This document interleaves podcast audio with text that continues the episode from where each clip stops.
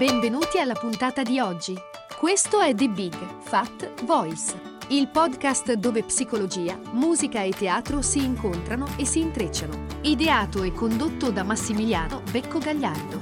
Per maggiori informazioni e per contattare e fissare un appuntamento con Massimiliano, puoi mandare un'email all'indirizzo info chiocciola mbgvoice.com e puoi visitare il sito mbgvoice.com.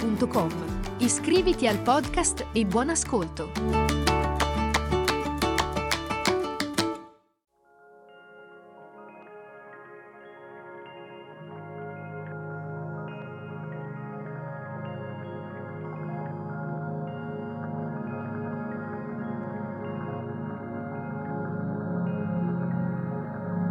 Uno degli aspetti che è legato al nostro bambino interiore è che eh, è direttamente connesso con le nostre relazioni interpersonali e sentimentali, ci porta alla ci può portare a quello che si chiama dipendenza, dipendenza affettiva. Eh, quando il nostro bambino regresso ci controlla, eh, relazionarci con altre persone nella nostra sessualità possono diventare quello che si chiama codipendenti, codipendenza.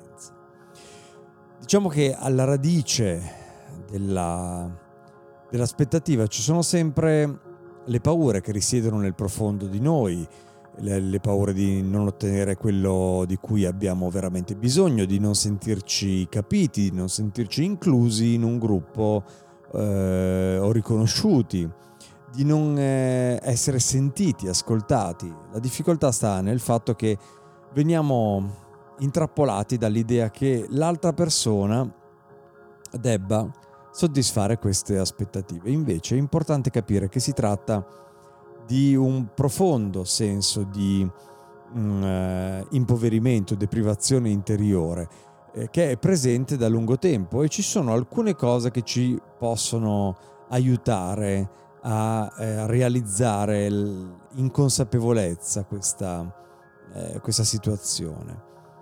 Questa ferita, tanto per cominciare, è lì da molto tempo, non è legata al nostro partner o alle persone che abbiamo intorno in questo momento il nostro partner eh, finirà con lo stuzzicarla perché eh, questo avviene quando una relazione si approfondisce, qualunque tipo di relazione. In terzo luogo, se noi sentiamo e comunichiamo la vulnerabilità invece che eh, comunicare riprovazione oppure le aspettative ferite, eh, le delusioni mancata eh, soddisfazione del mancato soddisfacimento di queste aspettative, molto probabilmente otterremo l'amore che tanto desideriamo. A volte questo dramma si manifesta con eh, uno dei due partner che gioca il ruolo del bambino e l'altro che gioca il eh, ruolo del genitore. Nel ruolo del genitore c'è ancora un bambino al suo interno, ma sotto una facciata più raffinata, diciamo così. Questa dinamica è micidiale anche per la sessualità. Quello che gioca il ruolo del genitore spesso trova eh, comodo essere colui che si prende cura perché si sente necessario, prova un senso di potere, di controllo, di conoscenza. Il bambino lo trova comodo perché non ha alcuna responsabilità, si sente accudito, si sente al sicuro, si sente guidato. Beh, ci vuole molto coraggio per abbandonare entrambi i ruoli e dare spazio alla vulnerabilità.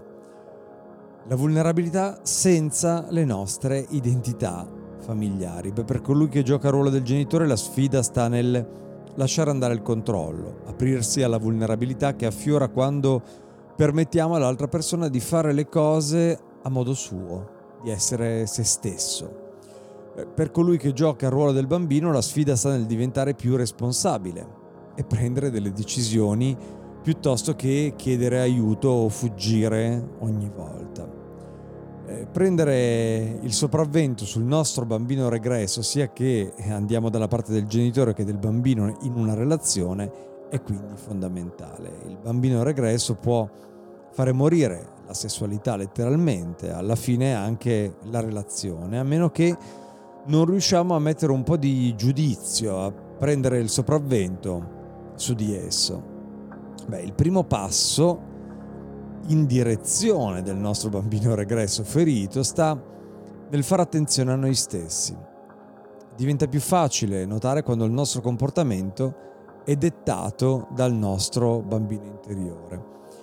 E se ne abbiamo una sensazione più definita, possiamo imparare a guardarlo mentre si mette in azione, possiamo imparare a riconoscere le sue strategie, le sue attivazioni, le modalità preferite di azione, vedere come gli altri reagiscono nei nostri confronti quando siamo in quella dimensione, quando è il bambino regresso ad attivarsi, a parlare per noi.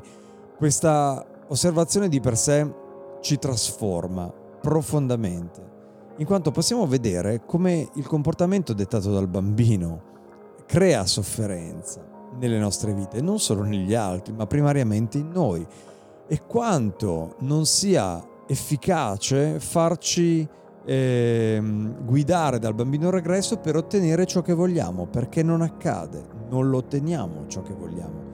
Questa osservazione del nostro bambino regresso include anche vedere come esso influenza la persona che abbiamo di fronte e magari la persona che amiamo.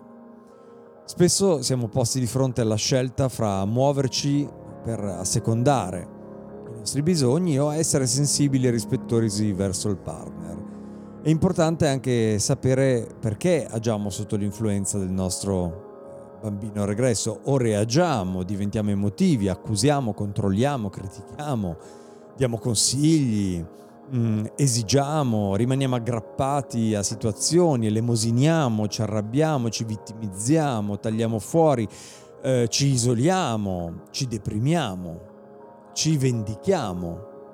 Tutto questo fondamentalmente perché abbiamo paura.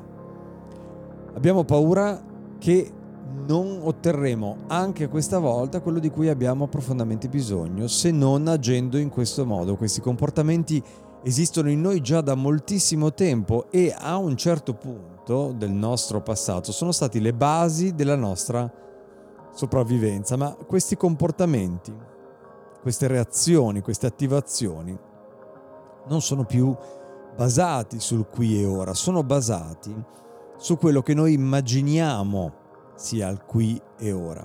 La realtà di oggi di rado è la stessa di quella in cui abbiamo vissuto questi comportamenti originariamente. Lentamente possiamo cominciare a vedere che le nostre reazioni sono basate sul passato e renderci conto finalmente di non avere più bisogno di comportarci in questo modo e di essere anacronistici perché non siamo neanche più nel momento in cui questo comportamento è stato originato la prima volta. Il più importante e probabilmente anche il più difficile aspetto del prendere il sopravvento sul nostro bambino regresso è imparare a contenere la paura. Imparare a contenere il panico, paura, panico, andare fuori controllo, tutti questi sentimenti, tutte queste sensazioni che si scatenano quando non otteniamo ciò che vogliamo o ciò che ci aspettiamo o ciò che pensiamo sia ciò che dobbiamo ottenere. Il comportamento del nostro bambino regresso è talmente persuasivo, è talmente inconscio, è talmente radicato profondamente ed è talmente consueto e siamo talmente abituati ad averlo dentro di noi, a vederlo attivarsi e diventare capriccioso, perché questo è un tentativo che si può dire primordiale, ancestrale, per ridurre ansia, dolore e paura.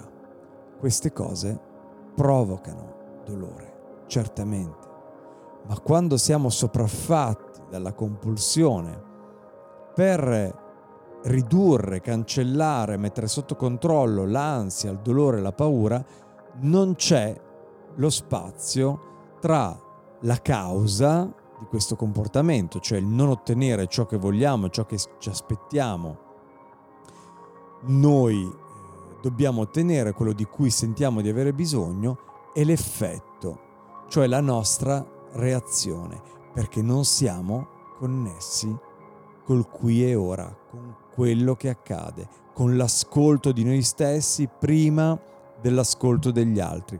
Passa sempre tutto attraverso noi stessi.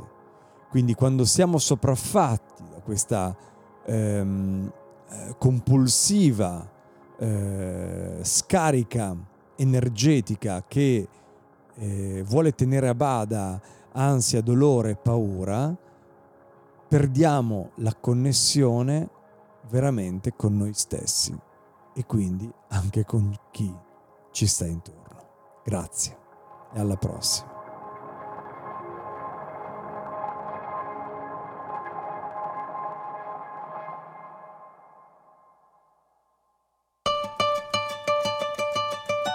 Hai ascoltato The Big Fat Voice, il podcast dove psicologia, musica e teatro si incontrano e si intrecciano. Ideato e condotto da Massimiliano Becco Gagliardo. Per maggiori informazioni e per contattare e fissare un appuntamento con Massimiliano, puoi mandare un'email all'indirizzo info chiocciola mbgvoice.com e puoi visitare il sito mbgvoice.com. Iscriviti al podcast, grazie per l'ascolto e arrivederci alla prossima puntata.